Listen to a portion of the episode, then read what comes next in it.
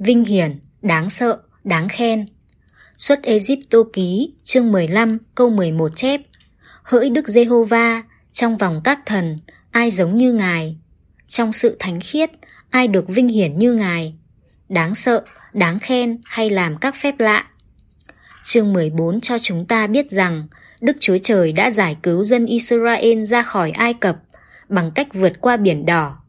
Hai câu cuối của chương 14 cho thấy rằng họ thật sự đã thoát khỏi xứ Egypto, đồng thời Chúa cũng diệt người Egypto mà đuổi theo dân sự. Và qua những việc này, dân sự thấy được việc lớn lao mà Ngài đã làm cho họ. Vì thế, họ kính sợ và tin Ngài cũng như tin môi xe. Trong ngày đó, Đức Giê-hô-va giải cứu dân Israel thoát khỏi tay người Egypto. Dân ấy thấy người Egypto chết trên bãi biển. Dân Israel thấy việc lớn lao mà Đức Giê-hô-va đã làm cho người Egypto, nên kính sợ Ngài, tin Ngài và môi xe là tôi tớ Ngài. Xuất Egypto ký, chương 14, câu 30 đến 31. Qua chương 15, môi xe cùng dân hát bài ca ngợi khen Đức Giê-hô-va. Xuất Egypto ký, chương 15, câu 11 bắt đầu bằng câu hỏi rằng Hỡi Đức Giê-hô-va, trong vòng các thần, ai giống như Ngài? Tuy đây là câu hỏi, nhưng nó khẳng định rằng chẳng có ai giống như Ngài. Không có thần nào, quyền lực nào trên đất có thể so sánh với Ngài được. Chỉ có Chúa là xứng đáng để mọi người phải hạ mình mà thờ phượng, ca ngợi, tôn vinh mà thôi bởi vì sự toàn thiện vô hạn của Ngài mà không ai có thể so sánh với Ngài.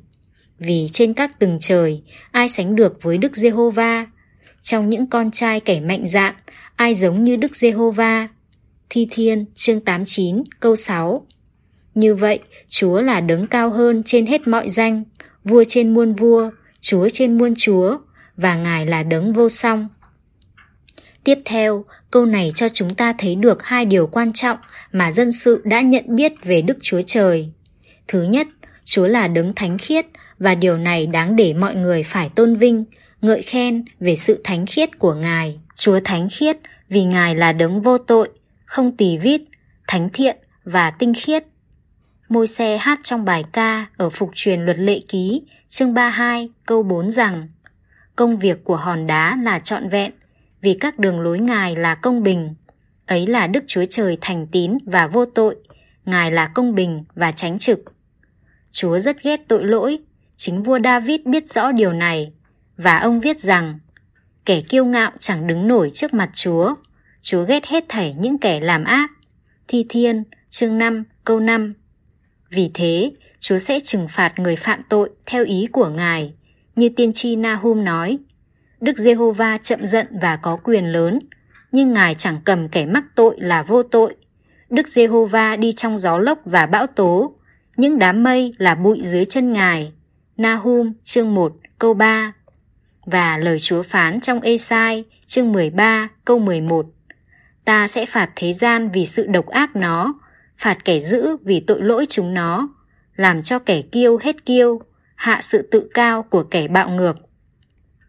Điều thứ hai mà dân sự biết về Đức Chúa Trời, rằng Chúa là đấng làm những phép lạ mà thật đáng sợ và đáng khen. Vua David nói trong Thi Thiên, chương 65, câu 5 rằng Hỡi Đức Chúa Trời về sự cứu rỗi chúng tôi, Chúa sẽ lấy việc đáng sợ mà đáp lại chúng tôi theo sự công bình. Chúa là sự tin cậy của các cùng tột trái đất và của kẻ ở trên biển xa. Và ông kêu gọi mọi người, hãy đến xem các việc của Đức Chúa Trời. Công việc Ngài làm cho con cái loài người thật đáng sợ. Thi Thiên chương 66 câu 5 Chúa là đấng làm phép lạ, những việc phi thường, siêu nhiên, những việc mà con người thế gian không thể làm được.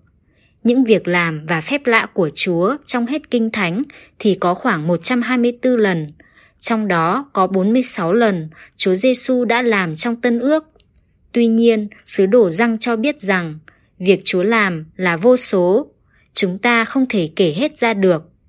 Lại còn nhiều việc nữa mà Đức Chúa Giêsu đã làm. Ví bằng người ta cứ từng việc mà chép hết, thì ta tưởng rằng cả thế gian không thể chứa hết các sách người ta chép vậy. Răng chương 21 câu 25 Chúng ta nên cảm tạ Chúa khi nhớ đến sự thánh khiết của Ngài, bởi vì Ngài cũng muốn chúng ta sống thánh khiết, nên thánh giống như hình ảnh Ngài. Và Ngài đã ban Chúa Giêsu xuống trần gian chết thế cho tội lỗi của chúng ta, để chúng ta nhờ huyết Ngài mà được xưng công bình. Chúng ta phải luôn tôn vinh, ca ngợi Chúa về sự thánh khiết của Ngài. Thêm vào đó, những việc làm và phép lạ mà Ngài làm thì thật đáng sợ và đáng khen. Điều này nhắc nhở chúng ta phải luôn kính sợ, biết ơn, ngợi khen về những việc, những phép lạ mà Chúa đã làm trên đời sống của chúng ta. Chúng ta luôn ca ngợi, cảm tạ, tôn vinh Chúa về ơn cứu rỗi, về ân điển qua Chúa Giêsu mà chúng ta thoát khỏi sự chết đời đời, nhưng được sự sống đời đời trên thiên đàng. Đồng thời, chúng ta cần phải chia sẻ cho những người chung quanh nghe về những điều Chúa đã làm cho chính đời sống chúng ta, nhất là về sự cứu rỗi, về sự đổ huyết của Chúa Giêsu trên thập tự giá để rửa sạch tội lỗi chúng ta. Nguyện xin Chúa dạy chúng ta luôn nhớ đến sự thánh khiết và quyền năng làm phép lạ và những việc lớn lao để chúng ta luôn biết ơn, ca ngợi, tôn vinh Ngài và luôn có tinh thần sẵn sàng chia sẻ lại cho những người chung quanh về sự cứu rỗi của Ngài. Amen. Không ai giống Chúa của ta đâu, thánh khiết công bình có từ đầu. Vinh hiển danh Ngài trên khắp đất, toàn năng toàn tại, thật bền lâu. Đáng khen Thánh Chúa trên muôn Chúa, đáng sợ quyền năng quá rộng sâu. Duy Chúa yêu thương là đáng kính, yêu Ngài ta để Chúa làm đầu.